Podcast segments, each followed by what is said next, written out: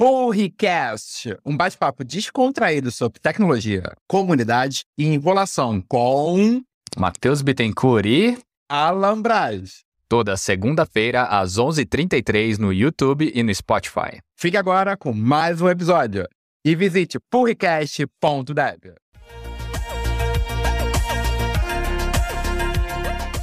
Bom dia, boa tarde, boa noite. Olá, Alan, como é que você tá? Tudo bom? Tudo ótimo, pronto para mais uma? Claro, com certeza. E hoje já comecei com um desafio que é não vir de camisa preta. Pra começar, pois é, eu não quebrei a tradição. Esse tipo que eu faço é sempre vem de camisa preta, né? Então, assim, vou tentar fazer Você coisa tá de irmãos metralha hoje? Quero ver. eu falei, vou pegar uma camisa completamente diferente, né? Com certeza. Mas eu acho que nesse clima, Alan tava vendo assim, engraçado hoje. Eu, eu coloquei até no Instagram, óbvio, não vai ser o dia que vai sair esse episódio no ar, mas assim, coloquei lá no Instagram do, do Pull Request um, um, acho que um post, um tweet que eu vi, inclusive, no programa 2 de Brasil. Então, Diogo, peço se você estiver assistindo, depois eu vou te chamar para gravar um episódio, hein? Fica aqui o jabá. Um hum. grande amigo meu que fala sobre tecnologia. E aí eu vi um post que era assim: se você acha que tomar café da manhã não te acorda, tente deletar um banco de produção. Com certeza, uma tabela, isso vai te acordar. E com certeza. Assim, eu fiquei pensando, a gente fala é. muito sobre, né, né, tem aquele quadro, que realmente foi esse, Matheus, a gente fala muito sobre isso, e grandes casos são sobre deletar banco, já reparou isso? Um já, assim... mas hoje a gente vai ter um cara que mexe com uma tecnologia que eu já trabalhei hum... e eu acho que a gente conseguiu ele... É contornar essa questão e vamos ver vamos, com ele depois. Vamos contornar, vamos porque assim, geralmente é aquele update somewhere, né? Aquela sexta que o pessoal brinca, né? Um update somewhere, deleta e vai, né? Brinca sobre essa questão toda, mas de fato Hoje a gente está vivendo uma situação que a gente fala que é data-driven, né? A gente fala muito sobre trabalhar com dados. Então, sem mais delongas, porque a gente quer conversar, Bora. quer falar isso, então seja muito bem-vindo, meu amigo é Lourenço da Borda, super fera, e a gente se encontra e se esbarra aí pelo país, né? Cruzando os TDCs da vida. Então, assim, Lourenço, muito obrigado por topar o papo com a gente.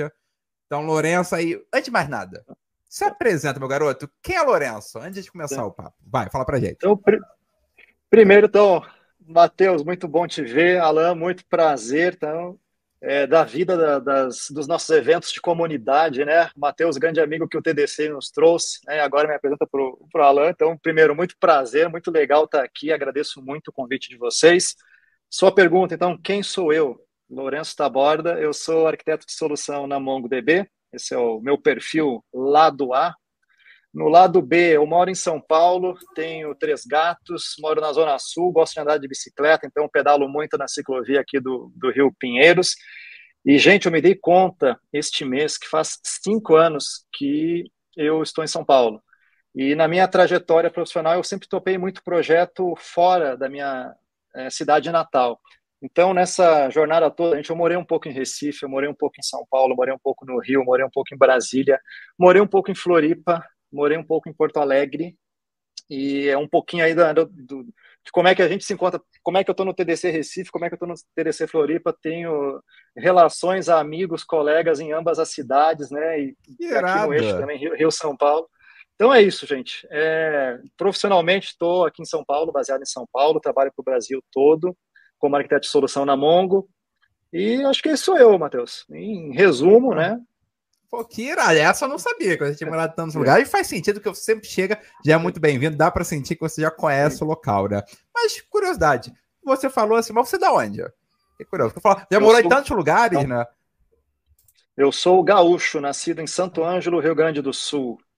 Irada, irada, ah, irada. Legal, legal. Ah, maneiro, essa não e sabia. E, gente, fui levando a vida nômade, né? Geralmente, quando a gente nasce no interior do Rio Grande do Sul, o nosso sonho é morar em Porto Alegre. E aí, fui para Porto Alegre naquela época de fazer cursinho, né? Pensando lá se fazia ciência da computação, sistemas de informação, mas que também foi aquela coisa, né? Não é só o que eu quero fazer, também é onde eu consigo aprovação no vestibular, né? E aí, gente, eu morei, final da história, fiz é, seis meses de cursinho em Porto Alegre, não passei na Federal do Rio Grande do Sul, não passei na PUC do Rio Grande do Sul, eu passei é, em Florianópolis, onde eu comecei sistemas de hum. informação. Aí eu me mudei, aí comecei a morar em Floripa, E aí de Floripa, né, no meio da faculdade, começa a procurar emprego e tal. Consegui emprego em Curitiba, aí me mudei para Curitiba, olha as maluquices, né? E aí, frente, gente, começou aquela vida de consultor. E, e Matheus, você sabe muito bem que a sua empresa que você trabalha é muito legal na área de consultoria também.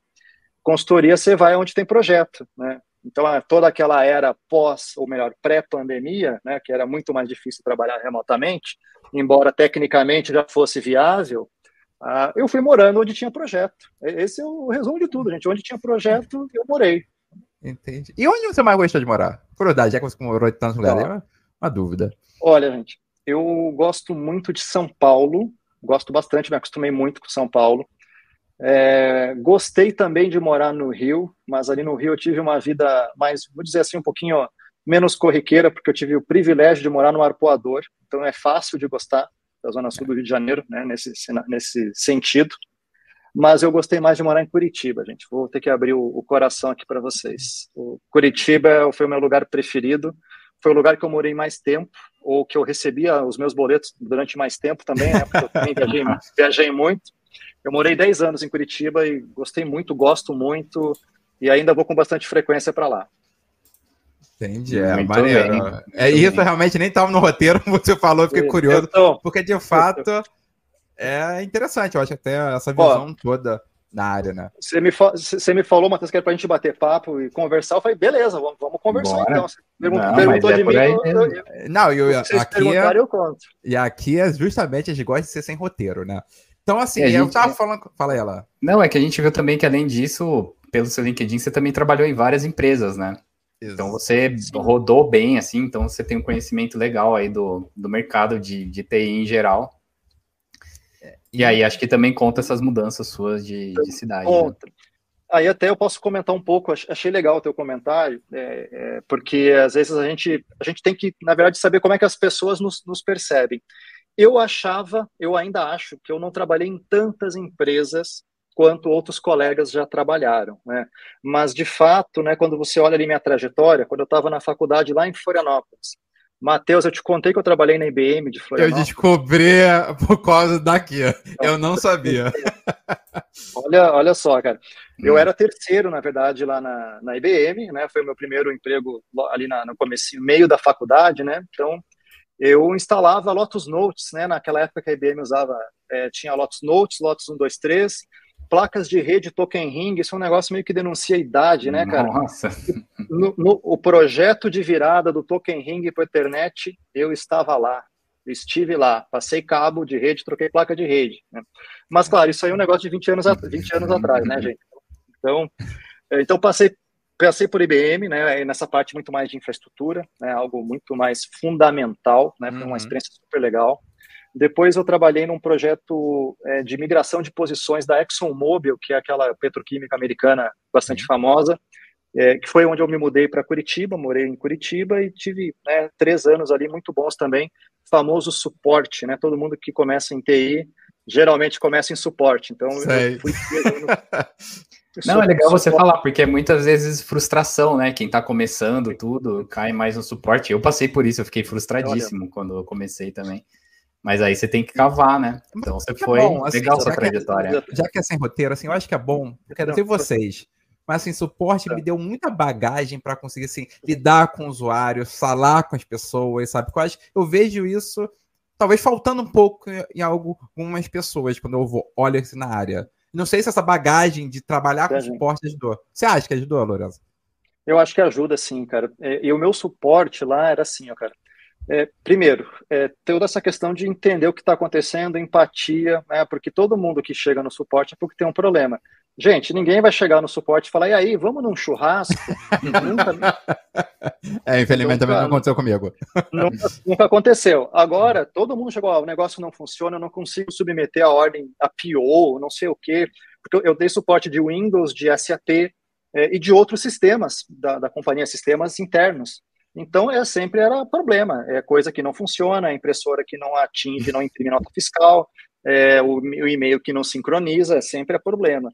Mas Sim. o que eu acho legal é isso, é de você entender, então, é, capturar o requisito, qual é o problema do outro lado. Né? Uhum. É, e, no, no, e, no, meu caso especificamente, essa minha experiência foi muito valiosa também para entender como que uma empresa de grandíssimo porte funciona. Naquela época, gente, eu não tinha noção, mas eu, eu trabalhei na maior empresa do mundo. A ExxonMobil é a maior petro, petroquímica do mundo. Então, você imagina, né? E estou comentando isso, gente, por bem e por mal. O que tem de organização, procedimentos, processos, é o que também não vai ter de agilidade, de mudança tecnológica, enfim, a característica Sim. era aquela. Uhum. É, mas me deu uma visão ampla de como que uma grande estrutura de TI funciona. Aquela coisa de follow the sun. Gente, eu vi um follow the sun implementado ali de Curitiba para Moncton, no Canadá, e depois para Malásia, sabe? Era um negócio assim é, único, ímpar, sabe? Então foi uma experiência muito legal de ver como é que o como é que o ITIL e o COBIT está implementado, na, tipo na, na, no comentário veia, da é. Tá? Eu vi, vivi isso.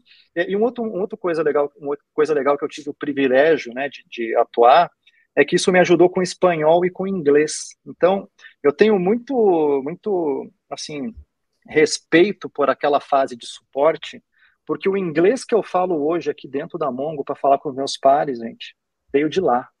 É, o espanhol, eu, eu, tenho, eu tenho colegas arquitetos mexicanos, tenho colegas na Colômbia, então o meu espanhol ele, eu não, ele não é tão bom quanto eu considero que o meu inglês é, ou seja, eu, eu diria que o inglês é, eu me sinto mais, muito mais confortável, o meu espanhol menos, mas eu consigo entender e falar tranquilamente em espanhol, no sentido de a gente se comunica. Sai um portunhol uhum. de vez em quando? Claro que sai. Uhum. Mas é, se não fosse na minha Sim. posição de suporte lá no, lá no passado, também, né? É, aí um terceiro ponto que foi interessante, gente, eu também fiz administração de acesso. Sabe quando você abre Nossa. o chamado para excluir o acesso de alguém? Eu era a pessoa que excluía o acesso. Ou então, quero fazer uma auditoria, me fala o que, que o Matheus hum. tem de acesso aí lá, lá no Active Directory.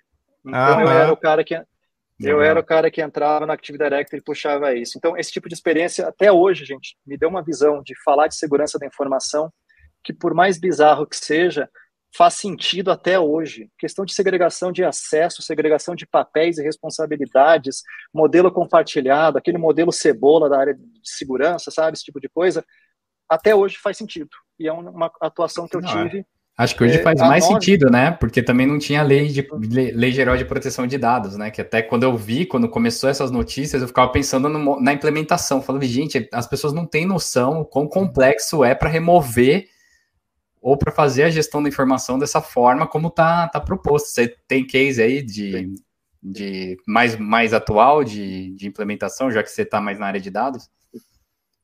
Sim, agora a preocupação maior é assim, ó, a gente tem pilares de proteção de dados, no sentido de não, privacidade, né, eu não posso expor dados sensíveis, da, então, assim, principalmente quando a gente fala de projeto relacionado a dados de pagamento, dados financeiros e dados de saúde, né, são os dois principais que me vêm à cabeça, uhum. porque eu discuto, discuto muito isso. É, informação sensível, nós não podemos expor. Então, eu falo muito criptografia, né? criptografia em repouso, criptografia em trânsito e criptografia ao lado do cliente, o client side. A gente vê isso muito aplicações fazendo hash em cima de CPF, em cima de Social Security Number é, e outros dados sensíveis Sim. que nos permitem ser identificados como, como pessoas. Então, chega num, a um nível, né, isso até foi legal lembrar. Hoje, eu como desenvolvedor ou como DBA, né, se eu tiver implementado esse, esse mecanismo né, de client-side encryptation basicamente significa que eu não enxergo o CPF de vocês na base. Vai aparecer, eu, eu enxergo lá, Lourenço Taborda, uhum. meu nome, mas, mas o hash do CPF, o CPF eu não enxergo, eu enxergo um hash. Então, são, são tecnologias é, super mais recentes, né? Falar de client, client, é, client-side encryptation é mais recente, mas eu não deixo de falar de criptografia, que já é conversa velha, segregação de acesso, gente, criar uma role e um usuário e botar as permissões na role para uma aplicação também é conversa velha, mas até hoje faz sentido esse tipo de coisa. Total, Seja total. criar criar lá na Active Directory em qualquer outro LDAP ou qualquer outro autenticador barra autorizador que você utilize como parte da solução, permanece. Então, uhum. voltando ao teu comentário ali da, da parte de suporte, uh, é, que te ajudou, gente... né, nesse caso, né? E, a, e a gente, usa a experiência, é, né? A gente não perde. Exatamente. A, a, gente entra, nas, às vezes a gente entra no suporte achando que tem que sair o mais rápido possível, mas tem um negócio ali que vai ser útil, tá? Eu não acho que, que é um demérito ou uma experiência que não vai ser é, utilizada. E, e, tanto é que naquela época, gente, eu não sabia se eu queria ser programador Java ou se eu queria me especializar em redes de computadores. Uhum. A ponto, a ponto de quando eu estava lá no suporte, eu fiz curso Java, quando, tinha um, curso famoso, SL 275, não sei se os, os caras já viram aqui, vão, vão lembrar desse código, era antes hum. da aquisição da SAN, inclusive. Eu fiz curso Java, aí eu comecei uma pós em redes de computadores, né? É, e por sinal, eu uso coisas. Eu não concluí a pós né, de redes na época, eu desisti, desisti do caminho de redes. Mas o que eu vi lá de Cyberblock, gente, eu uso hoje para fazer VNet e VPC, viu? Ó, não tem. Não, eu não acho que teve nada né, desperdiçado. legal. Mas, legal assim, você contar a sua tem... trajetória, é. porque você vai montando, vendo que os bloquinhos vão, é. vão se completando, se né? Nada é perdido e nada é em vão também. Você vai, a gente vai aproveitando tudo. Muito bom. Exatamente. É claro, você vai ter coisas que usa mais e coisas que usa menos, né? É, e aí, né, nessa, nessa linha até da, da, trajetória, né, já que eu comentei cada um dos, dos passinhos, né, então depois da, da Exxon, eu trabalhei na Accenture 10 anos, e a Accenture eu fiz a carreira completa desde é, terceiro, então eu entrei como desenvolvedor terceirizado, aí virei funcionário, né, aí fui desenvolvedor, analista, consultor, consultor sênior e gerente. E aí, aí sim, gente, eu me especializei em dados. Foi aí que o bichinho de analytics hum, me, me picou e não saí mais. Então, neste momento aí, quando eu entrei na Accenture, foi o, aquele ponto da minha carreira uhum. que eu já tinha, já tinha experimentado infra, tinha experimentado suporte, tinha experimentado é, gestão de acesso, já tinha visto um pouco de redes em pós-graduação, já tinha visto um pouco de desenvolvimento. É, eu tinha visto, claro, na faculdade, eu peguei Java, peguei C Sharp, é, além de, claro, pegar umas velharias lá do Turbo Pascal também, que a gente pega isso, e Assembler também, é, e ali então eu já tive uma noção, beleza, gostei, gostei de fazer select, né? Porque quando a gente é dev de analytics, quem é dev de aplicação fala, o cara ali só faz select. Então, foi é. nesse, nesse momento. É, então, é, peguei, cara, peguei projeto de modelagem de dados em Data Warehouse, então, aquela parte do, de todo o modelo dimensional, do Kimball, super procurado, é, muita modelagem de relacionais. Então, tive exposição a Banco Oracle, Banco SQL Server, é, que são os bancos que acabavam dominando uhum. né, os uhum. clientes da Accenture, né, nessa década que eu trabalhei lá. Eu peguei um pouquinho do Sybase IQ, que era um banco colunar, relacional colunar, diferentão da SAP, foi uma experiência super legal também. Fiz muito ETL, bastante ETL. Eu diria para vocês o seguinte, gente, como modelador de dados, eu me considero um bom desenvolvedor de ETL. E como desenvolvedor de ETL, eu sou um bom modelador de dados. Então, é. essa é a minha leitura desse período, porque eu fiz as duas coisas, né? Então, eu tinha, às vezes, pena de quem ia carregar o meu modelo de dados, porque gerar um ETL. E quando eu fazia o meu o ETL, eu falei assim, hum, tenho pena de quem vai modelar esse negócio, quem vai ter que fazer o modelo físico disso no banco, que vai dar trabalho para rodar bem esse negócio aqui, né? Mas uhum. as piadas à parte, então, gente, fiz bastante de Data Warehouse. Depois, claro, peguei mais a época moderna, Data Lake, Big Data, né? A primeira onda de Big Data, 5Vs, etc. Hadoop uh, também mexeu, não? Hadoop, sim, sim, peguei projetos também. Mas o interessante é o seguinte, gente, o interessante dessa década da, da Accenture é que por mais que tinha muito cliente se modernizando com Hadoop, o banco relacional sempre permaneceu, sempre ah, esteve junto. É. Isso, é isso é uma constatação. Então, geralmente era data warehouse baseada em relacional, com ETLs e com visualizadores. Então, eu surfei as duas ondas de visualizador também. A primeira onda dos clássicos, MicroStrategy, Cognos. Esse aí você gosta, né, Matheus? Cognos é fazendo, fazendo jabá, adorava. Eu adorava ah. Cognos. É, depois, a uma, tem uma onda intermediária, ClickSense, né? ClickSense veio logo em seguida. Hoje a gente surfa, é, antes do ClickSense, antes, aliás, do, eu falo do Power BI, né? Power BI é a onda atual, né? É, mas antes do Power BI teve uma onda boa de Tableau. Tableau ainda é legal hoje, ainda é muito querido, né? tem um apelo visual maravilhoso. Mas ainda assim, gente, é, tem, tem três elementos da, da, área de dados que até hoje é, por mais que a gente tenha passado por tanta coisa, a gente sempre fala onde eu vou mostrar a informação, visualizador, que é onde eu enxergo a solução, como é que eu vou trazer a informação da origem para o lugar que esse visualizador está lendo, que são os bancos de dados, né? É, então, é, foi uma experiência super legal, viajei para caramba. Nessa época, a vida de consultoria estava muito atrelada ao aeroporto. Hoje ainda está, mas está menos, né? A pandemia nos obrigou e, ao mesmo tempo, ensinou que dá para trabalhar na área de tecnologia muito mais remotamente do que a gente trabalhava antes. Então, eu faço hoje ainda muito mais reunião nesse formato que a gente está conversando aqui, né? É, com bons resultados, com, com uhum. muita coisa legal. E, claro, também visito cliente, faço reunião presencial, né, que é o, o, uma coisa não, é, não substitui, né? O, a formação de relacionamento é algo que eu entendo que vai predominar sempre a gente ter um, um relacionamento é, pessoal, né, presencial, ele sempre é turbinado. Então, por exemplo, conheci o Matheus presencialmente no evento. Eu ia falar isso. Isso, isso é uma coisa realmente. Faz que, uma grande diferença, né? Que complementa, com certeza, né? Mas aí, gente, eu estou contando história, deixa eu contar da minha vida recente, então, pra hum, eu contando coisa de década, né? Mas minha vida recente, comentei com vocês que eu estou há é, cinco anos morando aqui em São Paulo, né? E desses cinco anos, quatro foi na Oracle. Então, ali na Oracle, eu já tive uma outra mudança, né, do meu papel principal, no sentido de que antes eu tinha um chapéu mais de gestão de projetos de analytics lá na Accenture, e lá na Accenture, na verdade, é, gestão e arquitetura de solução é um negócio que caminha muito junto.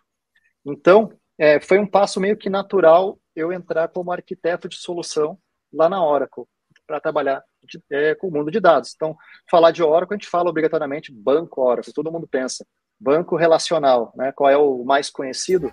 Oracle. Oracle. Aí, banco, segundo banco relacional mais conhecido, MySQL, que é da Oracle também. Né? Então, é, arquiteto, eu fui arquiteto de solução lá na Oracle e é, foi um passo meio que natural. Então, eu surfei essa onda né, de, de arquitetura de solução lá na Oracle é, e também fui gerente da área de arquitetura. Então, juntou um pouquinho também a, a experiência logo imediata da Accenture como gestor. Fui gerente da área de arquitetura de solução e trabalhei muito com a nuvem Oracle, OCI, que eu sei que vai aqui vai levantar opiniões de todos os tipos, né? OCI tem gente que adora, tem gente que não gosta, tem gente que critica, tem gente que elogia. E eu respeito a opinião de todos vocês, mas eu posso falar que eu gostei bastante de trabalhar com OCI. Eu achei uma nuvem interessante. É, e depois, agora, faz um ano, gente, que eu fiz mais uma mudança na carreira. Estou na MongoDB. Então, a MongoDB me permitiu é, avançar mais ainda naquela parte do NoSQL. Porque aí no mundo NoSQL eu vejo uma diferença do que eu vi em relação lá à primeira onda do Big Data, né, aquela coisa do Hadoop e tal. Aqui eu vejo um divisor de águas. Falar de NoSQL e aí da, do poder que o modelo documental traz para a gente modernizar as aplicações foi algo que me atraiu. Né? E aí, nesse, quando a gente chega nesse, nesse momento aqui da, da, da carreira, felizmente você começa a pensar em coisas além né, de simplesmente, ok, vou pagar meus boletos ou não. Qual é o tipo de experiência que eu quero ter daqui para frente? O que, que eu poderia é, é, fazer de diferente? Uhum. E aí, claro, também entendo que teve toda a questão de posicionamento de mercado, o momento que eu passei, porque foi um privilégio. Assim, você poder entrar na MongoDB, poder entrar na Oracle, poder entrar na Accenture, poder entrar na Exxon, são coisas assim, é, são, são privilégios. Eu tenho noção disso, gente. São, foi uma trajetória que ela foi acontecendo naturalmente. Eu, quando estava na faculdade, jamais teria imaginado isso, mas eu tive esse privilégio de eu poder ter a chance de entrar na Mongo e me posicionar mais agora no mundo NoSQL, que é o que eu estou adorando fazer nesse último ano. Eu discutir MongoDB hoje é uma coisa assim que é, é, é muito natural para mim, muito tranquila. Caramba. Excelente, excelente, porque você passou pelos dois principais paradigmas nas duas principais empresas, né? Então, isso é muito legal da. E aí, gente, eu vou contar um negócio para vocês. Ó. Depois o editor, se quiser cortar, porque eu já desviei um monte do assunto aqui. Cara, eu, vamos lá, vamos lá. Mas, Vai cortar né, nada. Mas, hum. Gente, quando eu estava mexendo no, no relacional, eu queria muito achar o modelo dimensional definitivo. Porque me incomodava o seguinte, naquele momento, com aquela visão, a experiência que eu tinha, me incomodava que eu trabalhava num cliente que era uma grande indústria linha branca, tinha um modelo de data warehouse e tinha escolhido um banco de dados. Aí eu trocava de projeto, caía lá numa grande fabricante de veículos, baseada aqui no Brasil. Beleza. Era outro modelo com outras técnicas de modelagem, com outro banco relacional eu ficava incomodado. Falei, não, mas por que, que não é do mesmo jeito? Por que, que a modelar, por que, que a dimensão tempo aqui é diferente da de lá? Aí, gente, eu, eu, juro, eu, eu ficava, eu li muitos livros do Kimball porque eu queria encontrar algo que fosse comum, né? E depois de uns no, quatro projetos eu desisti dessa busca, porque não tem, gente. Cada implementação de data warehouse é única, as técnicas de modelagem implementadas são únicas. Você vê, claro, um caminho, né? O Kimball, achei, eu acho o trabalho do Kimball excepcional porque ele, eu dou um atrevimento, gente, de escrever três livros desse tamanho para tentar deixar o mercado com um padrão e não tem padrão. Você tem os 27 modelos GTL, os N modelos de modelagem dimensional lá, as diferentes técnicas. Eu nunca encontrei, eu sempre encontrei algo novo, tá? E aí o novo pode estar meio torto, pode estar mais certo ou não, né? Uhum. Mas, gente, eu sempre, eu sempre fui rodando em projetos de data warehouse diferentes. Depois, a mesma coisa dos data lakes. Então, como é que o cara faz é, Hadoop com HBase e carrega isso com, não sei, com NiFi? É, técnicas de ETL. Então, eu, eu parei de procurar o, o assim, o, o, santo graal dos modelos, uhum. porque eu nunca, eu nunca encontrei. Né? Uhum. É, Mas aí você quebrou o paradigma para NoSQL. E aí, como que, qual que é o impacto desse novo paradigma? E se é mesmo o futuro daqui para frente?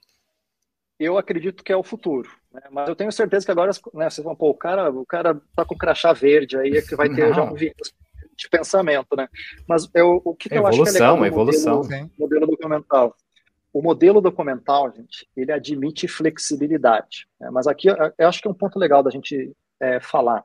Uhum. Porque quando eu falo de flexibilidade, então quer dizer que eu vou poder colocar qualquer atributo num documento?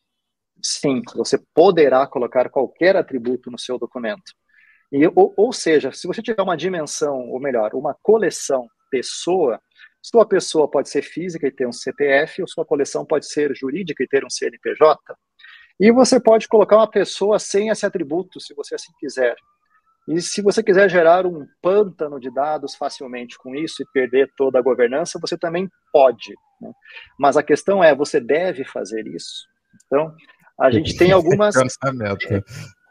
Porque, exatamente, então a gente começa a dosar um pouco do. Né, o que faz o remédio, faz o veneno, vai ser a dose, nós temos que dosar isso. Então, hoje, claro, modelo documental, você coloca o que você quiser lá, direto ao ponto, você põe o que você quiser. Se eu te mostrar a documentação de MongoDB, eu vou te falar o seguinte, ó, o único campo que ele vai te obrigar a ter é um underline ID, que é a chave primária do seu documento. Ponto. Só que nós vamos colocar uns mecanismos adicionais. Hum. Vocês vão encontrar isso, se for no mundo aqui é, do open, seja open source e tal, for na documentação Mongo, vocês vão encontrar algo chamado Schema Validation. Schema Validation vai dizer o seguinte: se eu sou uma, se a minha coleção é de pessoa, eu tenho que ter um CPF ou um CNPJ. Então isso é o mínimo que eu espero de uma coleção de pessoa. E o restante, na release 1, eu posso ter, vamos, vamos imaginar um negócio bem vamos, vamos imaginar o seguinte, né? Quando eu estava na faculdade, eu ainda peguei uma fase, gente, de implementar o sistema da locadora de VHS. Embora eu não seja tão velho assim, mas eu peguei professores que davam esse esse caso de uso locadora de VHS, antes da Netflix. Beleza. Naquela época, o cadastro da, do locador tinha um telefone fixo. E não sei se vocês vão lembrar que tinha é, o DDD, dois dígitos, depois três dígitos, que era o prefixo, e quatro números, né? Máscara de telefone. Vou, vou dar esses detalhes nesse, porque talvez tenham, tenham pessoas nos ouvindo e nos vendo aqui que já nasceram nos anos 2000 e acham que o, o telefone sempre foi 254, né? Não, teve telefone que era 2, 3, 4. Então, eu já implementei máscara, gente, para esse tipo de telefone. Beleza. Vamos imaginar que a nossa aplicação nasceu, então, na release 1 com esta, este cadastro. Só que na release 2, gente, já tinha é, mudado o prefixo para 44. Ainda era telefone fixo, mas era 44. Na release 3, a galera já estava com telefone celular. Então tinha 44 para telefone fixo e mais 44 para celular. Release 5 da aplicação, o meu celular já ganhou um dígito, né? Ficou com 5 ali no começo. E na release 6, eu só tenho dois celulares e não tenho telefone fixo. Olha como a coisa mudou. No mundo NoSQL documental com o MongoDB, a sua aplicação pode ter dados das seis releases sem quebrar e sem parada. Sabe quando a gente dá um alter table, né? Aquela famosa change da madrugada do final de semana? Isso não existe em NoSQL. Não existe. Você simplesmente faz a, o push novo da próxima release e a sua coleção pessoa vai conviver com indivíduos que têm um telefone né, de 1990 e vai conviver com o meu registro atual, que vai ter dois celulares, não vai ter nenhum telefone fixo. Então, essa é, variedade de dados, né, velocidade de mudança, né, pegar os Vs emprestados lá do Big Data, tem uhum. tudo a ver. É, se eu fosse trazer um paralelo com o mundo relacional, é como se a minha tabela tivesse atributos, cada linha tivesse um conjunto de colunas diferentes. E quando a gente está muito acostumado com relacional, é, isso é assustador. Né? Eu posso falar por experiência própria. Eu, quando fiz a mudança ali de, de trabalhar menos com relacionais e estar tá 100% do tempo focado em não relacional e NoSQL, gente, eu, eu achei maluco. Mas depois, com alguns, um tempinho em seguida, eu falei, não, isso aqui é genial, é, é maravilhoso, é, é muito Sim. interessante, porque é um, é um acelerador. É, e a tecnologia, com essa característica, ela acaba tendo tudo a ver com o momento que a gente vive hoje, que é o quê? Eu quero ter agilidade, eu quero fazer uma release atrás da outra. Né? Sim. não tem mais janela. Sim. É uma, uma release por mês, a cada seis meses. Isso é incansável, né? O projeto agora todo dia. É, agora todo dia, se possível. É, todo dia. Projetos não são mais waterfall. Projetos é agile com backlog que você está sempre ali implementando e, e, fazendo liberação, fazendo release. Sim. Então, é, se eu fosse parar uma aplicação cada vez que eu faço uma release, porque eu, o, minha, o meu telefone mudou de 4 para 3 para 5 para X dígitos, né? Ou funcionalmente eu não tenho mais telefone fixo nem pager, eu tenho dois celulares hoje, não, não atende mais essa, essa velocidade. Né? É, então a tecnologia tem tudo a ver com isso. Eu acho que isso é uma coisa é, muito relevante. E aí termina de conectar esse papo todo que a tecnologia, as tecnologias baseadas em NoSQL tem tudo a ver com a aceleração de transformação digital dos negócios, e a gente termina de falar por que, eu quero transformar digitalmente os negócios. Porque é o que a gente já sabe, já lê em todo lugar. Hoje, todas as empresas viraram empresas de software para alavancar a sua linha principal de negócio. É, é, é esse, esse é o fim da história. Então, nesse Mas, sentido, é. agora, voltando à pergunta, cara, é, eu acompanhei os dois, eu, eu realmente hoje eu acho a visão super interessante, né? Eu tenho, eu enxergo cargas de trabalho que na hora é, cai como uma luva para NoSQL, mas eu ainda enxergo cargas de trabalho que são relacionais e vão permanecer lá relacionais por algum tempo ainda. É, duas coisas legais que você falou aí. É primeiro a questão da, da continuidade, né, do continuous deployment que, que as demandas têm hoje. Então não tem mais aquela janela de sábado de madrugada maravilhosa, né? travar. Eu lembro que eu tinha que derrubar o sistema antes, porque não era só alterar. Às vezes você tinha que desconectar do banco para conseguir fazer alguma coisa, né? Alguma alteração. E Sim. também uma, uma palavra que você falou aí muito legal, quando a gente está trabalhando com banco não relacional, e as pessoas querem um esquema né, sentem, nossa, não, mas qual que é o esquema dos dados? Qual que é o esquema? Qual que é o esquema? Daí vem um JSON esquema da vida para tentar, mas você falou a palavra-chave aí, você está validando o dado que você tem, né? Você já tem uhum. os dados lá, você só está validando para o uso, para o consumo dele. Se tiver CPF, eu puxo como pessoa, se não tiver, eu ignoro. Pode ter bilhões de, de documentos lá na minha coleção pessoa. Eu vou, se tiver 10 só, eu vou puxar as 10, o resto não existe para mim. Então achei muito legal esse ponto da validação aí que você colocou. É, esse ah, ponto, cara, é... pode falar, manda, manda aí, Matheus. Não, não, desculpa, é porque assim, você falando, eu lembrei, quando eu estava implementando, foi a minha primeira experiência no Cico, lembro que tinha uma amiga minha que a gente conversava e tentava explicar para outras pessoas. E a definição a gente tentou chegar junto foi o seguinte: uhum. é, relacional é um Excel, no Cico é um Word. Então, assim, que aí você quebra talvez essa questão e, de fato, foi o que impulsionou a gente em vários projetos, até hoje a gente usa muito no Círculo é, os projetos, porque é essa questão de dar essa liberdade. Dar essa liberdade, escala, que eu acho que é, é como se a gente estivesse muito mais amarrado quando a gente trabalha com relacional. Eu acho que o NoSQL veio para talvez adequar, eu concordo com você, nesses novos tempos, nessa nova abordagem que a gente precisa atender, que a gente fala assim sobre ter que Dora, que a gente tem que tem métricas sobre quantos deploys a gente faz por dia, sabe? A gente tem que validar tantas outras coisas por causa que o mercado muda, né? Então, assim, nossas demandas também mudam, a gente precisa estar sempre atento. Então, assim, não dá para esperar. Ou não dá para esperar um sábado, um release, um, um move to production, né? uma nova versão e tudo mais. Fala aí, mano. Não, eu ia, eu ia comentar o seguinte, cara, esse, esse negócio da validação, né? É, às vezes a pergunta é o seguinte: e se meu documento não tiver o atributo que eu estou buscando, como é que fica meu relatório? Eu falei, calma, o seu relatório não vai mostrar, porque não tem o atributo, é a questão da variedade que você tem ali. Mas a validação ela é importante, porque você deve ter com certeza um esquema mínimo que você aguarda vir da sua coleção. Então, valide o esquema mínimo, né? E você vai ser feliz. E o restante que vier é, fica no lucro. É a variedade Sim. da informação que foi evoluindo ao longo do tempo. É, então, acho que nessa, nessa linha né, é bastante enriquecedor né, a maneira de trabalhar no. Né, de ter nessa essa, essa, essa, flexibilidade. Mas é algo que você vai ter que usar com sabedoria. É, é que muda o paradigma, né? A gente, no começo, a gente foi modelando usando a cabeça relacional. Então você criava coleções e depois tentava fazer chave estrangeira entre uma e outra, e era o caos, né? Porque você trazia o processamento para aplicação. O processamento que era feito lá no servidor de banco de dados das chaves estrangeiras, né? Você acaba trazendo para aplicação, daí você come a performance da aplicação. Mas uma será? coisa Olha que ah, talvez sim, pela faculdade sim. é muito mais ensinado. Não, não, é, é, pelo paradigma de pensamento mesmo, de modelar. É, então, porque eu acho que a gente já é meio modelado a pensar assim. A gente já é. começa há muito tempo a pensar desse jeito.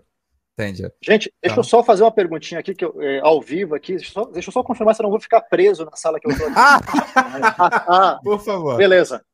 Não, você volta, né? Tá bom, beleza. Vai ficar preso no não, prédio. Não, lá. por favor, é, não queremos isso. Só, só para ter certeza. Mas é, o, que eu, que eu queria voltar nesse negócio da, da, da, modelagem, né? Tem um paradigma que muda bem de modelagem uhum. relacional para NoSQL. Isso. E aí, claro, eu, eu, sempre que eu falar de NoSQL, gente, tem um guarda-chuva documental, chave-valor, grafos, é, tem o geo, georreferenciados, enfim, tem, tem uma, um guarda-chuvão de coisa, né?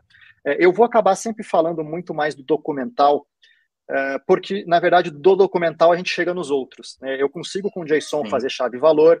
O GeoJSON, gente, que é um padrão de você ter dados georreferenciados em JSON, que é padrão indústria, você faz, obviamente, né, pelo o nome já denuncia, você vai fazer em JSON também. Né? Então, o documento, é, quando a gente pensa em aí voltando, né, quando a gente pensa em modelagem de dados lá no relacional, primeiro eu vou pensar nas tabelas, naquela questão de primeira, segunda, terceira forma normal se eu quiser uma transação, ou se eu quiser um analítico, eu vou pensar nas dimensões, o famoso star schema do Kimball, não faço snowflake, aquelas regras todas. Mas percebam que sempre primeiro eu vou pensar em armazenamento, porque o paradigma lá dos anos 70 veio como uma resposta do mainframe, porque naquela época mainframe tinha um disco muito caro. Hoje os discos não são caros para mais ninguém, né? nem para o banco de dados, relacional nem para o mainframe, né? O disco ficou é, é, muito mais barato. Mas o paradigma da tecnologia, da modelagem, permaneceu. Primeiro, eu penso nessa persistência normalizada ou mais ou menos normalizada para otimizar disco. É, e não penso no caso de uso. Ou seja, eu não sei se eu vou estar lá inserindo milhões de pedidos por segundo, porque estamos numa, num mega app ou num mega e-commerce, ou se eu vou ter milhares de leituras por segundo do meu catálogo de produtos, que por sua vez é massivo, porque eu tenho um marketplace e tenho milhares de produtos de milhares de parceiros. Olha as maluquices aqui do negócio, né? Aham, Beleza. Uhum. Quando, gente, quando eu vou para NoSQL, a primeira coisa que eu penso é o que, que eu vou fazer de workload? Qual é a carga de trabalho? Está mais relacionado com leitura, com escrita, ou é misto? E depois que a gente define isso, eu vou pensar no meu modelo de dados. Isso é uma outra coisa que é assustadora, parece trivial, estou narrando para vocês uhum. a minha vida, né? Eu parei de pensar na, na, na persistência, no armazenamento, na hora de modelar, para primeiro pensar no que eu vou fazer. E o que eu vou fazer é o seguinte, eu falo assim, mano, me mostra a tela do seu app, me mostra a tela do seu portal aí. Ah, sua tela tem um, categoria de produto, produto, SKU, descrição. O seu documento tem que ter esses atributos.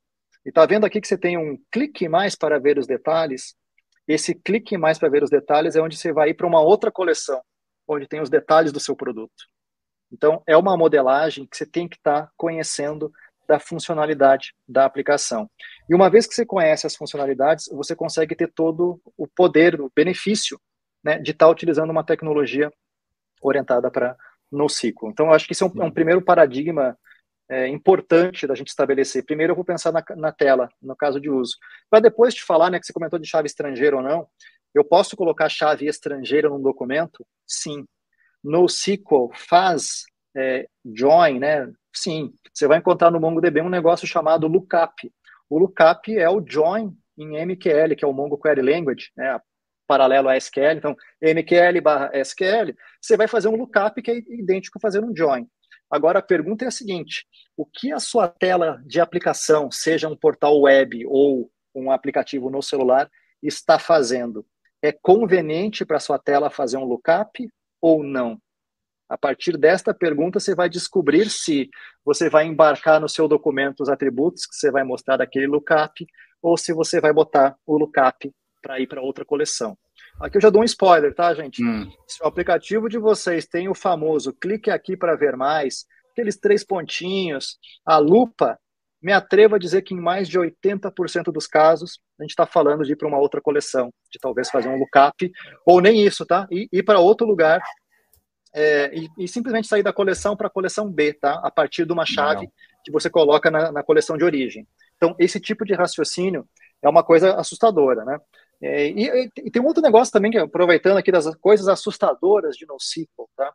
É outra coisa é o seguinte, é você começar a modelar muita coisa orientada a eventos. Então, eu sei que tem o padrão de arquitetura, né? O Event Driven Architecture, ou arquitetura orientada a eventos, né? Mas, basicamente, é o seguinte, eu fiz um insert, é um evento. Eu fiz um delete, é um evento.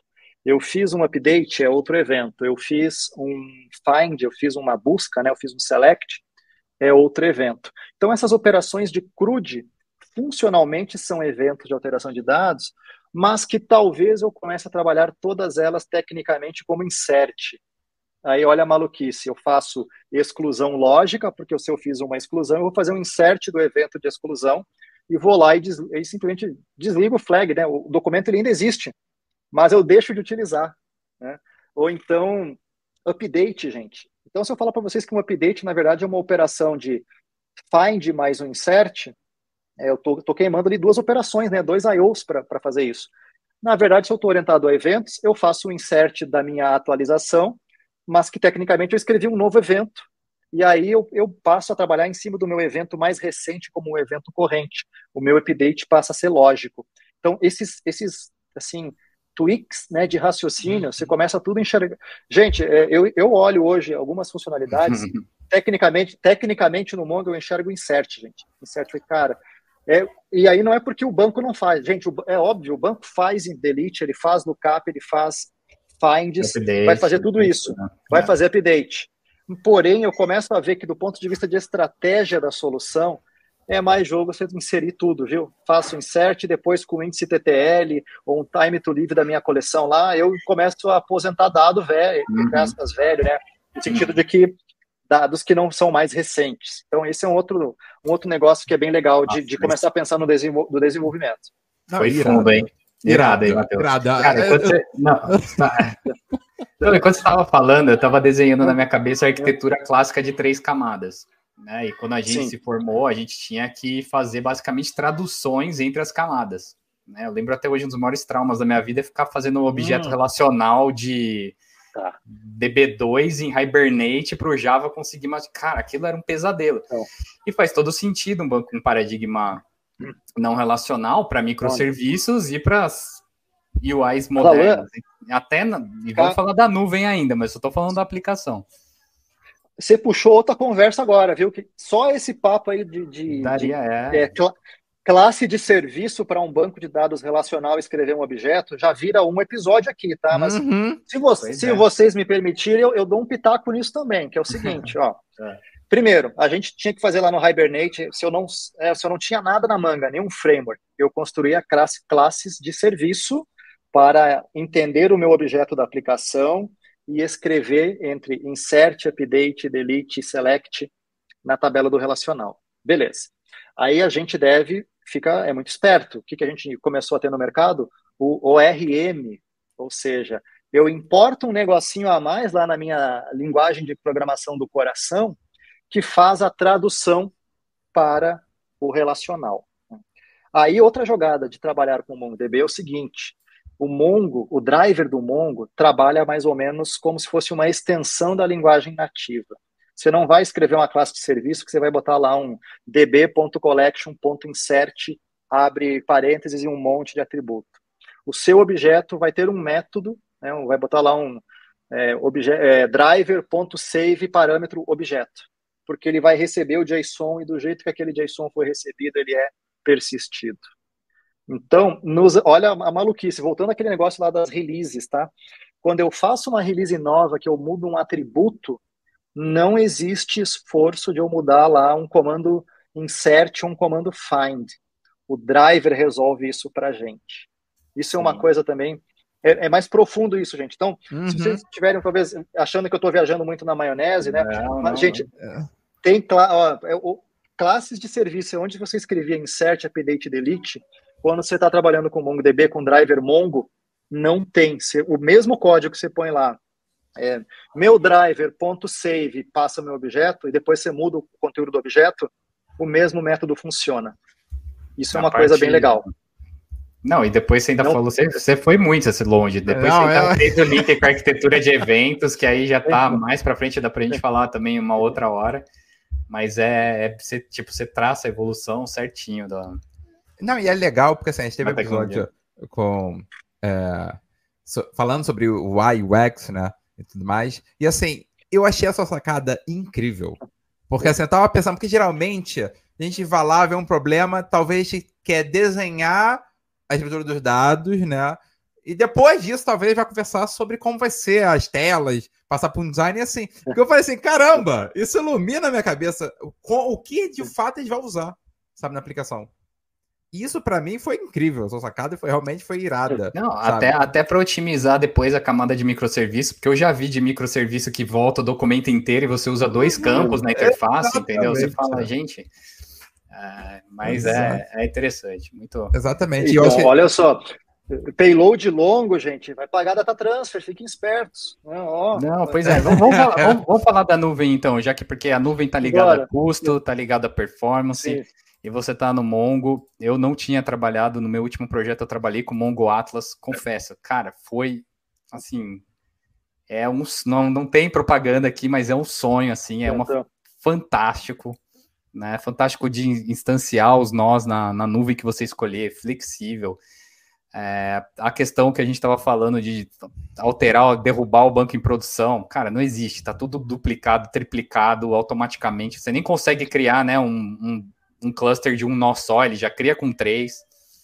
A escalabilidade eu usei bastante de ter que alterar em produção, porque o M50 não estava mais dando conta, daí eu tive que botar M80, para quem não sabe, é o tamanho das máquinas, dos servidores que você tem lá em cada nó.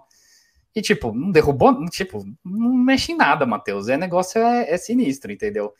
Ó, criação de índice, aquelas ferramentas de. Ele te.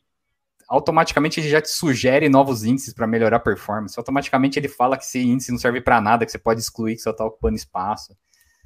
E para terminar, a parte que você falou no começo das ferramentas de visualização, a parte de visualização, sensacional. Também não, não senti necessidade de usar nenhum outro tipo de, de ferramenta, então tudo ali arrastando, fantástico. Então, nem sei o que te perguntar. Fala um pouco aí dessa nova era do Mongo na nuvem.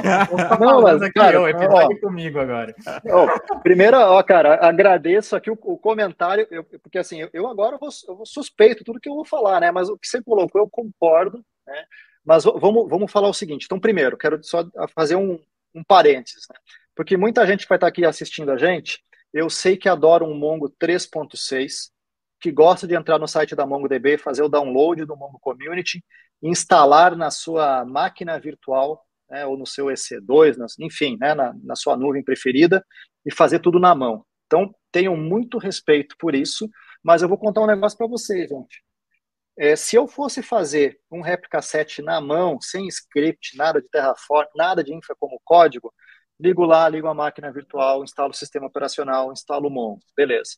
Aí eu faço um monte de regra de VNet, é, de, ou de, né, de, de, de, VPC, depois subnet, aí tem que ver a CL ou Security Group, se eu coloquei a, as regras de ingress ou egress, tem um monte de coisa. Então, assim, gente, é, na humildade, eu acho, gente, que eu levaria no mínimo de 4 a 8 horas para fazer um deploy de um replica 7 bonito, na elegância, testado, sabe? Não é só ligar as máquinas, não, ó, liguei, testei eu acho que vai amanhã, cara. Vai não, amanhã para fazer isso. Mais. Não, vai, vai mais, né? Vai mais. mais. uns dois, vai três mais. dias, tranquilamente.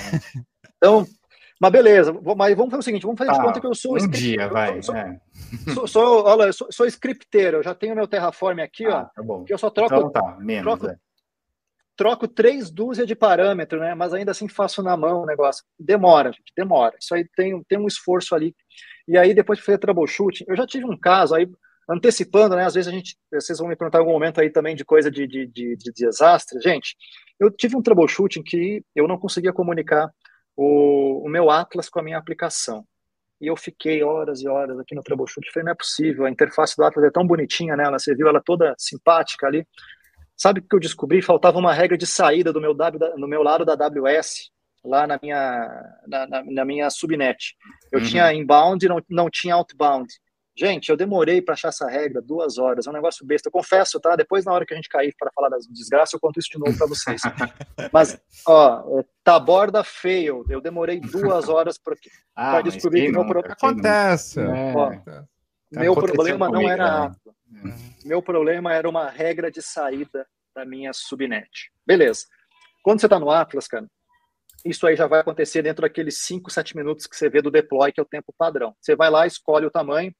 Para quem nunca viu Atlas, gente, vocês vão ter é, tamanhos de serviço para utilizar.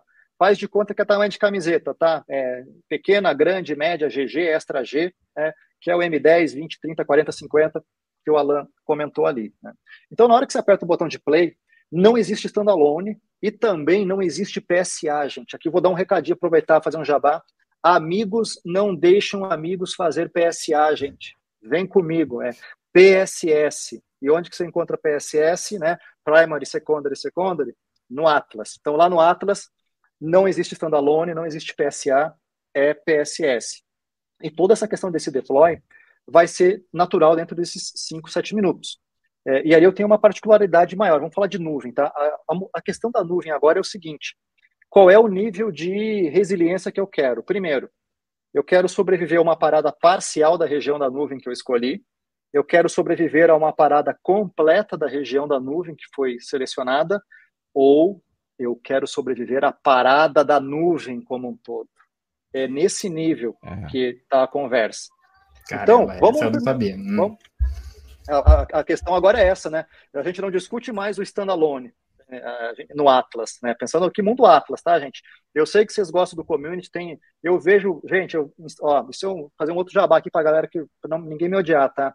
Gente, eu já vi 3.6 ligado a 2 mil dias. O, o cliente me mostrou o script do 3.6 dele ligado uptime 2 mil dias. Eu nem sabia que já existia o 3.6 a 2 mil dias. Tive que fazer a conta, falei, não, isso aqui tá errado, né? Tava lá, uptime 2 mil dias. Então, respeito todos vocês, eu gosto, acho super legal. O community é super, super estável, mas vamos falar do negócio né, da, da, da nuvem, né? Então, qual que, é, qual que é o papo, né?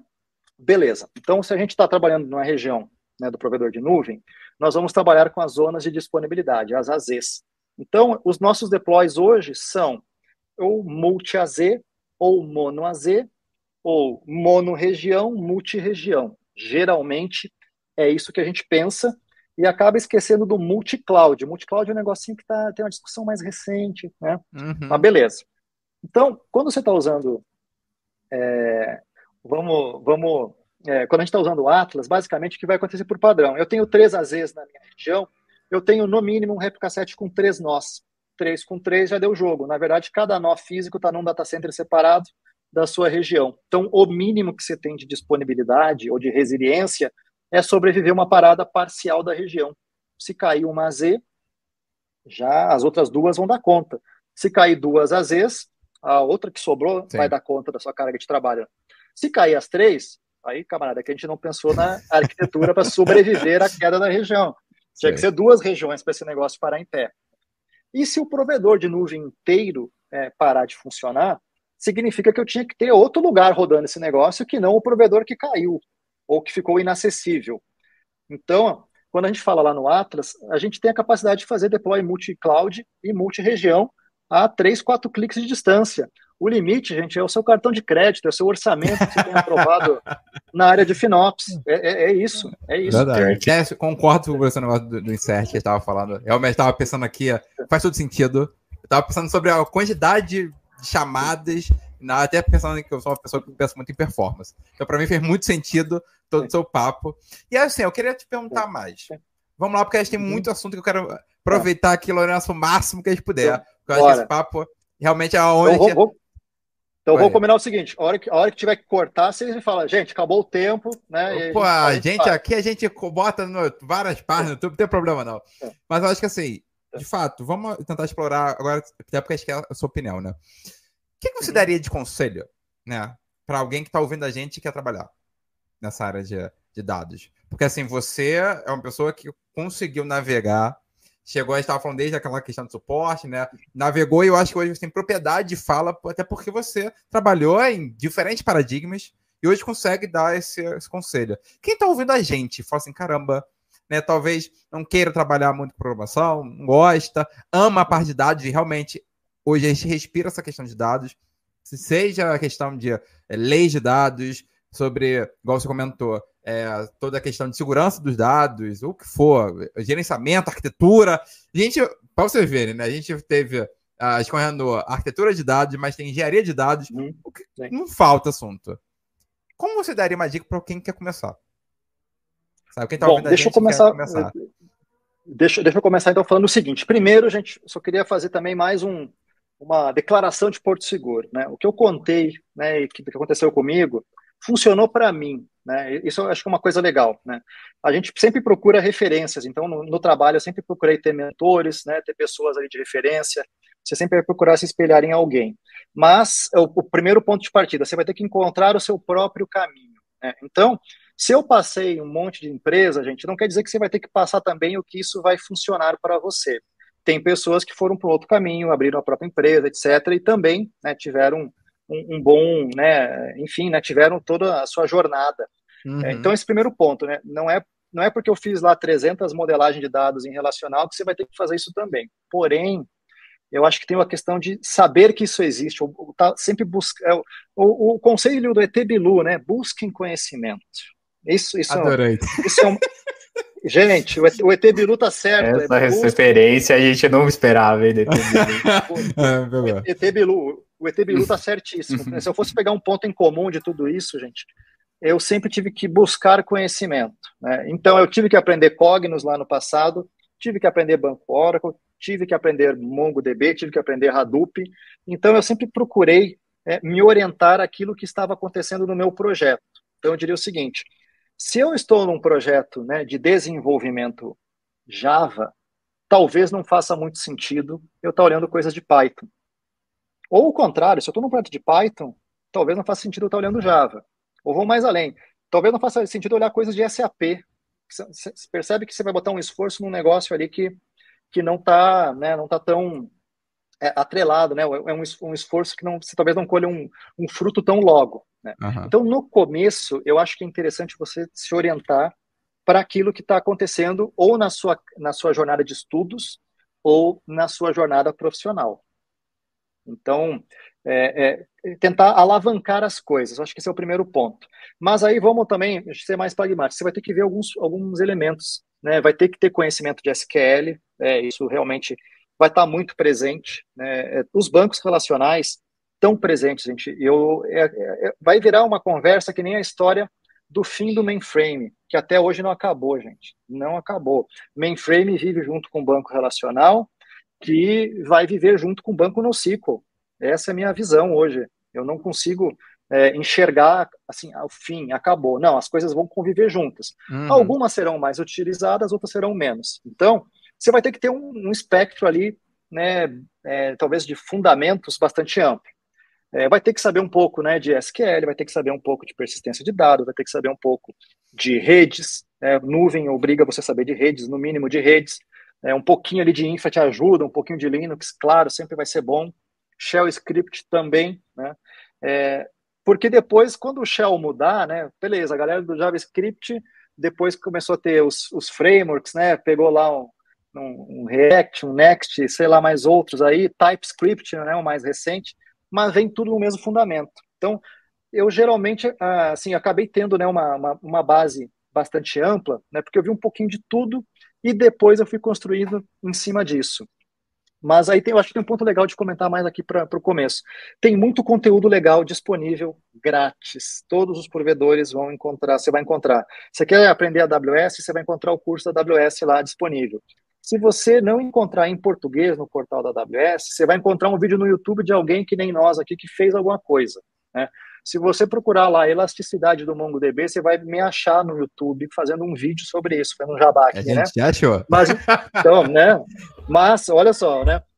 Então, eu diria assim, é, tem muita oportunidade tipo, de, de, de, de aprendizagem que é gratuita e você vai ter que tomar uma decisão. Então, eu diria o seguinte: tomar uma decisão mais próxima, seja do estágio que você está agora, se você ainda estiver na faculdade, ou do projeto que você está ligado hoje. Se está num projeto de dev que está baseado em Azure, eu iria olhar coisa de Azure, tá? Sim. Se você está num projeto que é NoSQL, eu iria olhar MongoDB. Então, eu, eu iria muito nessa linha, tá? Se eu tivesse num projeto de um grande ERP das indústrias brasileiras, e o brasileiro ERP tem 20 anos, 25 anos de idade ou mais, já é uma aplicação né, de, de, de, décadas, vale a pena você olhar um SQL Server e olhar um Oracle, com certeza. Eu, eu, eu iria fazer o seguinte, gente, para um minuto, respira o que está ao seu redor. E do que está ao seu redor, o que, que você conecta para você. Comentando o que você falou, depois a gente pode contar aqui, sei umas 10 vezes sobre o Kimball, que é a referência na parte de banco de dados. E a gente está vendo Sim. isso também como um senso comum, porque acho que tem uma tendência, não só das tecnologias terem ficado mais fácil de aprender, como os frameworks JavaScript que você comentou. Então a pessoa, sei lá, quer aprender ciência de dados, daí vai aprender Python. Não, mas você sabe qual que são os fundamentos, qual é a teoria, o que, que tem por trás dos algoritmos, a estatística básica, machine learning, tal, porque daqui dois, três anos não vai ser mais TensorFlow, vai ser outra coisa. Você precisa saber a teoria para você conseguir usar o que vai ser lá para frente. Da mesma forma que foi o caso, quando a gente se formou, nem existia banco não relacional, chave de valor, não existia nada disso. Mas se você entende nuvem, mesma coisa. É o que você comentou aí da Azure. Beleza, mas você sabe os fundamentos da nuvem, sabe o que é uma VPC, você sabe então a gente também tem batido nessa tecla. Acho que eu estou vendo uma tendência aí, até mesmo porque você comentou, as pessoas, né, Matheus, na faculdade mesmo já estão ficando mais superficiais, vendo uhum. só os frameworks, só as linguagens, só as, os e é, tutoriais. E, e, é irado, né, Lam? Porque assim, ah. a gente fala, a gente perguntou essa mesma pergunta, fez essa mesma pergunta para CTO, para CEO, sabe, para presidente, para todo mundo. E sempre duas coisas ficaram e foi exatamente a tua resposta. Talvez uma questão de curiosidade, de correr atrás de aprendizado e os fundamentos. Eu acho assim, essa até, mensagem que a gente passa, não, é? você concorda? Com, com, certeza, com certeza. E até nessa, nesse exemplo das nuvens, eu vou contar um, um segredo só para vocês e para quem Opa, a gente gosta assim, vai, é, vai. Ó, Revela aí. Gente, às vezes eu me deparo nas telas do GCP ou da Azure ou da AWS e eu resolvo com o pensamento que eu adquiri no OCI. Olha a maluquice, porque eu, como eu trabalhei na Oracle, eu, óbvio, eu trabalhei muito mais tempo com a nuvem da Oracle do que em relação às, às demais nuvens. Então, é, não é que eu sei tudo das nuvens, mas, gente, eu olho algumas coisas ali que eu resgato como é que eu resolvia isso lá no OCI, e aí Buda me ilumina e fala, beleza, rolou aqui na Azure, rolou aqui no GCP. Mas é, mas é porque, eu, na verdade, o que está ali é o conceito. Porque você entende o conceito, é. Uhum. Exatamente. E, e, até porque eu acho assim, tem até um site que ele mostra assim, ele compara todas as clouds. Então, assim, se você entende o que você quer fazer, ah, eu quero guardar, né? Então você vai saber, você vai botar lá, sabe, seja na AWS, na Azure, na Google, o que for, você entende o que você quer. Eu acho que isso para mim talvez é o principal, porque, igual o Uso comentou, que óbvio, exemplo clássico, são diversos frameworks JavaScript. É, sim pessoal tem que saber o fundamento, tem que saber o que quer fazer. Eu acho que um framework, um serviço, ele ajuda. Mas eu acho que o pessoal, acho que é a mesma coisa que antes você procurava uma resposta no Stack Overflow. Óbvio Sim. que ajuda, ajuda, mas se tiver que fazer manutenção depois, quem tem que fazer manutenção é você. Então, assim, mesmo que você vá olhar, tem que entender aquele código. Eu acho que talvez o pessoal esqueça. É. Já que você falou de Stack Overflow, vamos falar do futuro. Chega, eu Stack Overflow é coisa do passado. Eu sabia. Vamos falar deste monstrinho. o que é que está acontecendo, Lourenço? Por favor, ilumine. E como é que tá impactando Use o teu poder você? do Buda. É. É. Gente, então deixa eu contar o que, que eu já fiz com o chat GPT. Isso, o, chat GPT, né? Pode falar Gente, eu já pedi, eu já, já pedi, já pedi para ele me dar uma arquitetura de solução de MongoDB Atlas. e eu já pedi para ele me dar uma arquitetura de solução de OCI. E eu fiquei extremamente surpreso, porque ambas as arquiteturas que ele me propôs de forma textual estavam corretas. Muito bom. É. Então, assim, assustador. Assim, o arquiteto de solução, Matheus, está aposentado. Ah, Gostei da polêmica. É, está, está, é, não, é para é polemizar. Gostei, gostei. Sim, sim. Ah, mas, na verdade, o ponto ali é o seguinte: se a, a, gente vai ter que ter a capacidade de fazer a curadoria do que o chat GPT trouxer para a gente. Quando eu fiz o teste, eu falei, me, me explica aí o que, que é o MongoDB Atlas e qual é a diferença em relação ao MongoDB Banco de Dados, uhum. porque tem um tema, tem, a gente até nem falou isso na conversa, mas tem um detalhezinho que é o seguinte, MongoDB Atlas é uma plataforma de dados, que é diferente de um banco de dados. É, uhum. vai além, é o banco de dados plus, banco de uhum. dados com um monte de coisa junto. Beleza. E eu falei, me explica isso aí e depois me proponha uma arquitetura de solução para fazer uma aplicação. Gente, ele me, ele me explicou corretamente as diferenças, né? Isso que eu falei de plataforma e, e, banco de dados, e depois me propôs uma arquitetura, me recomendou um modo, um modo de acesso privado para que eu tivesse as máquinas de aplicação lá na, na, na AWS, ou na, na, Azure, ou no GPC, no GCP, ou, e fizesse acesso privado para não estar exposto à internet, para ter latência reduzida, etc. Maravilhoso. E ainda me deu um diagrama. Falei, que é isso? Então, gente, acho que a questão aqui é o seguinte: é, eu preciso usar isso como acelerador. Talvez se eu fosse fazer todo, todo o parágrafo inteiro Sim. que ele me escreveu, eu demorasse uma hora e não os cinco minutos que foi fazer a pergunta, esperar ele pensar e, e me retornar. Então, aqui a, a, nossa, a nossa questão, sim, eu acho que é um começo da nova era. É um começo da nova era que, se a gente utilizar bem, é uma alavanca, vai entregar coisas boas, mas a gente vai ter sempre o papel de curador da, do conteúdo. É, entrou, entrou coisa ruim, saiu coisa ruim, nós vamos ter que ter a capacidade de entender que aquela, aquela saída não é a melhor. Então, eu vou refazer a pergunta, vou buscar uma outra referência. Então vamos ter que trabalhar em cima disso. É, mas... mas... eu diria que é o seguinte: poder de fogo, no sentido bom, no sentido de capacidade de fazer mais coisas ao mesmo tempo, ou mais coisas rapidamente, eu vejo de forma muito positiva. Ah. O que eu acho, que eu acho que não pode acontecer é assim, ó. Eu peguei a arquitetura que ele me trouxe, implementei e espero que funcione. É. Exatamente. o pessoal achando que vai ser quase um oráculo. Não, mesmo sabe? porque você precisa ter todo um conhecimento para validar que aquela resposta que ele te trouxe é uma boa resposta da arquitetura, né? Não, tem, tem isso Sim. também. Quem não conhece não vai conseguir validar se é bom ou ruim, se está certo ou se está errado. E, mas é o que você falou, é isso, uma ferramenta poderosa para alavancar a produtividade, né? Se você vai escrever do zero a arquitetura, você vai demorar é. umas horas ali. Agora, você saber fazer a pergunta, saber interpretar a resposta, adaptar ela. Você vai levar um tempo, mas talvez você demore 20 minutos, não duas, três horas. Né?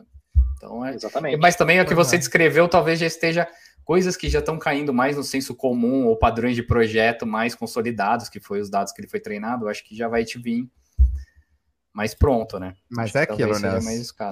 Fazendo a pergunta errada, vem algo errado é. e pode acontecer um desastre. Sim. Ou algo ruim, ou um erro que a gente aprendeu.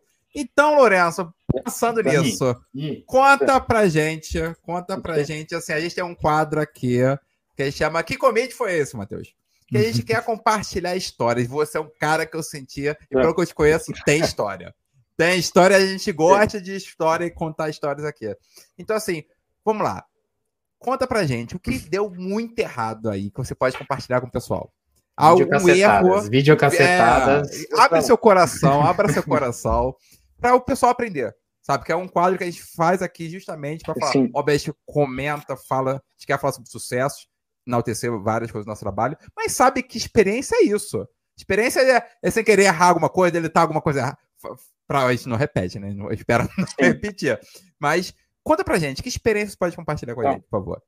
Bom, olha, eu vou primeiro só dizer o seguinte: eu já presenciei o famoso update sem o Air. Só que isso, gente, já é história velha, todo mundo conhece, é, virou meme, né? Tem a certificação lá Extreme Go Horse, enfim. Né? Então. Mas só, só queria começar dizendo o seguinte: eu já estive lá, Gandalf, 3 mil anos atrás, eu estive lá, eu, eu presenciei já um update sem o Air. Porém, né, eu acho que de, de coisas legais, né, do mundo recente, né, eu vou falar, gente, do meu último ano aqui, no, dos projetos que eu discuti com, com o MongoDB, tá? É, primeira coisa, a gente é, fala muito de MongoDB, é, em termos de infraestrutura, fala muito de memória RAM. Então, o MongoDB tem uma característica de, interessante, que é assim, ó, se eu estou acostumado a olhar CPU ou vCPU para rodar um SQL Server, para rodar um Oracle, para rodar um MySQL, em Mongo, primeiro eu vou olhar a memória RAM. Depois eu vejo a CPU, depois eu vejo o restante das coisas, né? Então, vocês vão encontrar aí como boa prática, escrito nas documentações da Mongo, que a gente tem que carregar o working set integralmente em memória RAM. Beleza. Vamos trazer isso para o nosso português aqui da nossa conversa. Gente, o índice da aplicação tem que caber na metade da memória RAM. Ponto. Ou melhor, só para. Porque alguém vai ver na documentação e vai ver, ah, mas quando é 8 GB, divide por 4. Então, assim, ó, se sua memória é 16 GB, gente, divide por 2. Se é menos de 16 GB, divide por 4. Então, 8 GB de RAM vai garantir ali 2 GB de índice. 16 GB de RAM vai garantir 8 GB, tá? Resumão aqui da padaria Taborda, né? é, ressalvado, né? Não estou recomendando, só estou emitindo uma opinião e tudo que você fizer é da sua responsabilidade, né? Mas beleza. Então, gente, eu discuto muito projeto que às vezes tem umas situações inusitadas. É, meu MongoDB não performa, ou ele performa o Mongo, é, o Mongo é interessante, ele não quebra, mas ele fica lento. Aí eu vou lá entender por que, que ficou lento. Porque, como você viu lá no, no Atlas, o negócio voa, é, é suave. Eu fico, não, mas o que, que aconteceu? Aí eu descubro que tem lá uma base, gente, com 8 terabytes de dados, com índices de um, quase 900 GB de índice, e está rodando com duas vCPUs e 4 GB de RAM. Gente, vai ficar lento tá errado, tá, tá fora da boa prática, né? É, então, esse tipo de coisa, é, é, vou na linha do amigos não deixam mas, amigos. Mas né? qual seria a razão? Porque o, o storage é barato e o resto é caro? Qual que seria que você vê nesse, é, Ah, nesse beleza. Primeiro é porque tecnicamente dá para fazer, cara. Demora muito para parar de funcionar. Demora. Ah. Ele fica lento, lento, vai ficando lento. E aí o lento é uma percepção. Chega um uhum. dia que ficou lento a ponto de não funcionar mais para o negócio. Mas tecnicamente ele está ali, gente, está ali, ó, lutando. Aquele 3.6 está lá, ó, há dois mil dias ligado ali, ó. Ele não desiste. Ele não desiste. Isso é interessante. Então eu, eu vejo essas situações. Então eu queria primeiro ponto, né? O working set tem que ser carregado integralmente em memória RAM para você obter o melhor desempenho do seu MongoDB, seja community, seja enterprise, seja Atlas. Então, isso são coisas que eu já eu vejo, né, discuto com uma certa é, frequência. Né? Aí tem um outro que é mais legal. Esse fui eu no meu laboratório, hum. professor Pardal, fazendo teste. Tá? Aí eu vou falar um negócio Atlas, né? Eu consegui, gente, é, derrubar um nó do Atlas. E aí isso para conseguir, eu deveria ter jogado na loteria esse dia, né? Ai, meu, ai. Ou, ou, melhor, deixa eu até refrasear, não é que o nó ficou no status indisponível, ele, ele derrubou, ele saiu do, do Replica 7 e entrou naquele estado de autorrecuperação, tá? Como que eu fiz isso, gente? Vou contar para vocês esse commit aí, que, né, que commit foi esse?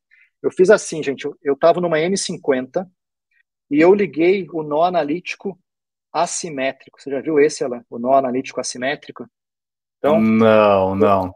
Então, não, só explica para o pessoal, M50 é uma máquina parruda, grande, né? Uma máquina grande. grande. Não é uma máquina, não é então, duas CPU e 4 GB de RAM, não. É, é, grande o negócio.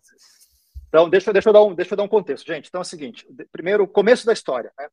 Data Mesh. Data Mesh fala o quê? Que você vai ter um domínio de dados relacionado ao seu microserviço e que esse domínio vai entregar tanto cargas transacionais quanto cargas analíticas estamos juntos aqui nesse, nesse mini conceito. Eu sei que eu atravessei uhum. um pouquinho, dei uma resumida, né? Mas é isso, beleza.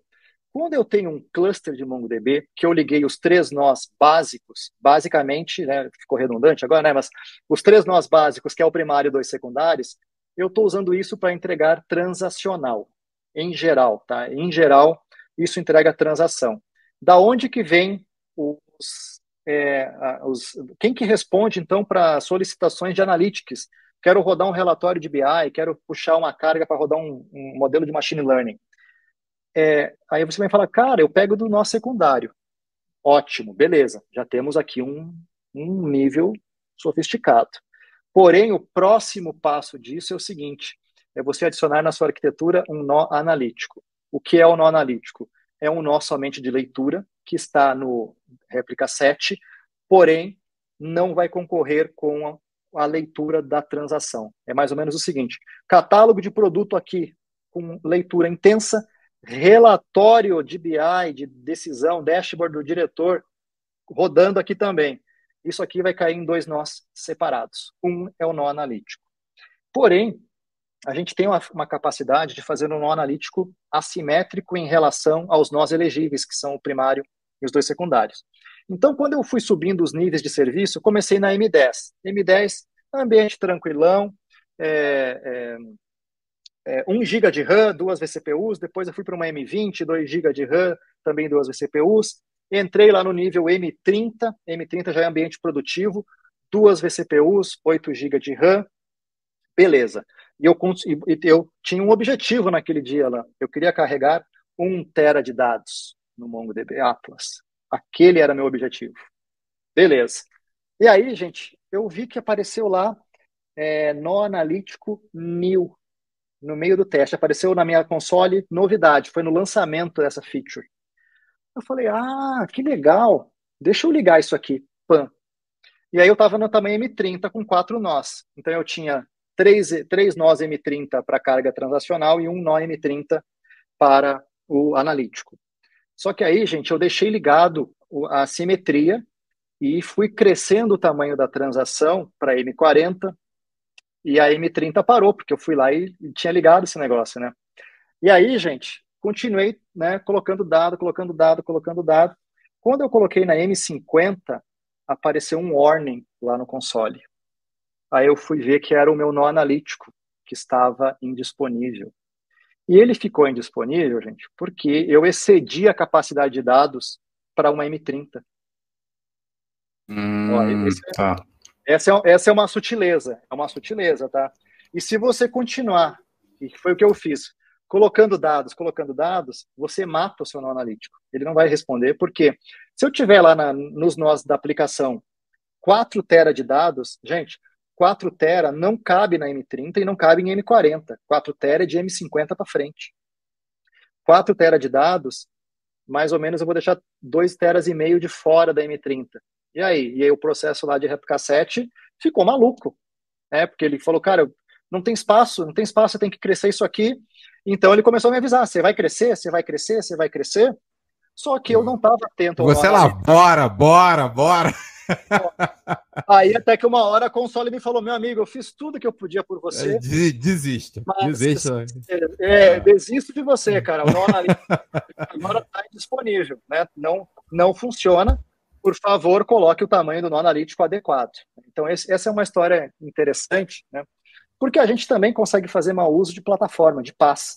Dá para, ou seja, você pode usar aquilo que deveria ser a vantagem, né? A vantagem de você ter um nó analítico é o seguinte: eu tenho lá 10 tera de 10 eh, GB de dados que cabe numa M10, eu coloco o meu analítico no M10 para eu pagar pouco pelo relatório que tem acesso infrequente. É para isso que funciona um nó analítico assimétrico. Agora, se eu tenho uma leitura de dashboard que é tão intensa quanto um catálogo de produto, gente, o nó tem que ser simétrico. Né? Então, eu queria fechar aqui com essa história né, de, de laboratório do arquiteto. Né? Adorei. Gente, Não, legal. Mesmo porque você não controla, em tese, você controla o tamanho da, dos nós, você não controla os dados, né? Os dados vão crescendo e por mais alertas que tenha na, na plataforma. É isso aí. Né, aí bom, humanos, ou o chat GPT vai ter que resolver esse problema para a gente. Alguma inteligência artificial ou um humano vai ter que resolver. Aí, e para resolver depois foi fácil, tá, gente? Entrei lá, editei configuração, tirei de M30, botei para o meu tamanho lá M50, ficou tudo certo, acabou, entrou no Replica 7, o mundo continuou. Mas se Sim. fosse uma aplicação real, eu parei o dashboard né, da minha presidência ali, entre aspas, da minha diretoria, uhum. por, um, por um tempinho. Foi isso que eu fiz. Né? Então, poderia é. ser uma, uma situação. Ou até a, a, operadora liberar o limite do cartão um pouquinho mais, né? É, porque isso é um período até quando a gente brinca nesse mundo de nuvem, um problema até, até por isso, a questão de finopse, né? Posso. É, sim, sim, com certeza, né? É, eu, eu, queria dar mais um recadinho que eu lembrei também da, da ideia aqui dos, dos commits, né? Para a galera do Aggregation Framework. Gente, coloca o dólar match no começo do seu Aggregation Framework. Beijos de luz. Por favor. Não, eu adorei. Eu acho que eu ia falar o seguinte: isso mostra até eh, essa brincadeira de cientista, né? E tudo mais, porque assim, não pode perder isso. Eu acho que até você deve usar isso até para estudo, né? Acho que for. Que talvez o pessoal eh, tem uma versão hoje em dia, não sei se é porque a gente tem, igual comentou, tem muito conteúdo já disponível. Mas eu acho que a gente tem que encontrar o nosso modo de aprender e continuar esse gosto por procurar coisas novas, né? uhum. né? Exemplo, essa, óbvio, rendeu uma grande história, mas começou com uma curiosidade sua, falar assim, pô, deu hoje botar aí um tera, com 10 teras de conteúdo e assim por diante. Acho que talvez você não pode perder esse brilho, né, sobre essa questão desse desafio, dessa conhecer coisas novas. Eu acho que é, é o que da área, né, em relação sim, à tecnologia. Sim. Além, além disso, certeza. além da curiosidade, essa, esse, uma das coisas que eu mais gosto da nossa área é esse senso de, tipo, investigativo, né? Ah, ah investigar, porque tá né? errado e tal. E é, é bem isso mesmo. Então, Aquela coisa, será, será, que quebra, né? Será que para uhum. de funcionar? Vamos, é, vamos mais um pouquinho. Quebra. Vai Com certeza. Gente, Matheus, é. precisamos ir. Pô, papo eu tá sei. bom, mas. A, a, cara, Lourenço, vai... já sabe que a gente vai ter que marcar depois um, uma parte 2, né? Esse é com certeza, muito... porque assim, esse papo eu estou muito feliz. Porque a gente conseguiu um objetivo que a gente estava falando com a Alan aqui no backstage antes. Mas assim, é um papo que a gente vai falar muito sobre tecnologia. Sabe? A gente queria realmente passar muitas dicas e você é a pessoa perfeita para isso. Já fiquei pensando assim, outro, que é hoje a gente quis falar mais sobre essa questão de dados, mas pensei, essa. Será que morre o Solution Architect? Adorei essa polêmica, a gente pode fazer um episódio sobre isso, né? E tantos outros. E eu acho que, assim, até terminar, eu acho a gente se conheceu no evento, né? Que é essa retribuição aí, Pablo. Para quem não sabe, a gente era no TDC, no Developer Conference, a gente foi de graça, a gente foi lá para passar conhecimento pro pessoal, sabe? Porque a gente queria realmente dar esse retorno para a comunidade. Então, assim, tantas outras pessoas para incentivar, porque eu acho que nossa área é essa troca, né? A gente aprende muito, acho que é, é legal pensar em voltar. Então, Lourenço, eu te pedir o seguinte: qual a última mensagem que deixa para quem está nos ouvindo, quem é seu fã, né? Você que é super famoso aí nas redes, para assim, olhar o momento hoje, carreira, o que for. Dá só e o próximo evento que você vai estar também. Com certeza, um, faz o jabá aí, que um tá sabendo, tá chegando. Então, então, vamos lá, vamos lá. Então, primeiro, eu queria agradecer muito. É, adorei essa conversa, né? Se quiserem me convidar para a próxima, vai ser um prazer. Daí vocês me falam, gente, o assunto hoje é só esse ou só aquele, porque eu também fui, fui, fui, fui conversando aqui, fui relaxando na cadeira, a gente foi batendo papo Não, mesmo. Cara, a gente dá esse viés mais pessoal mesmo, Lourenço. O que você falou no, durante é assim: qualquer conteúdo que a gente procurar, você vai achar. Você quer usar um Mongo Atlas de graça? Procura no YouTube que tem um vídeo do Lourenço.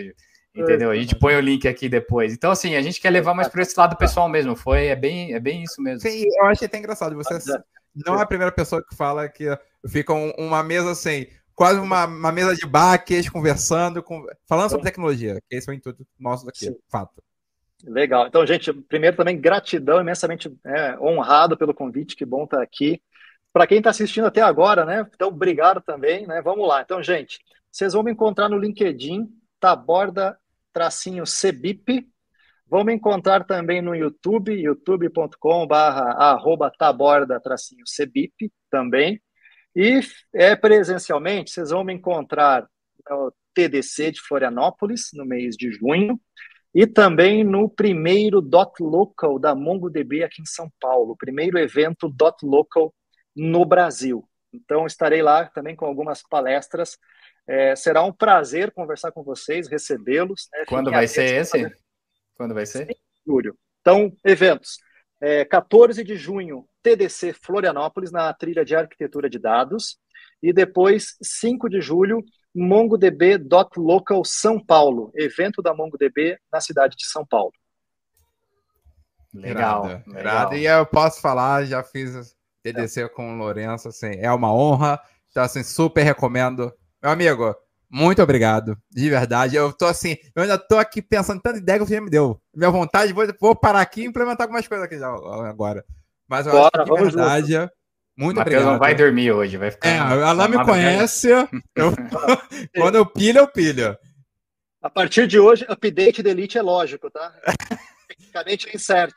Não, agora que é só performático aqui, ó. Pode deixar. Eu lembro da questão do assíncrono. Meu amigo, de verdade, muito obrigado. Obrigado por compartilhar. Sabe? Eu acho que você tem essa questão, essa veia de compartilhar, falar, e você é um exemplo. Então, você merece todo o reconhecimento que você tem. Então, muito obrigado. Tamo junto. Obrigado. E a gente Valeu. fala, hein? E pro pessoal que tá nos ouvindo, até o próximo episódio. Valeu, Alain. Vamos lá. hein? Valeu, abraço.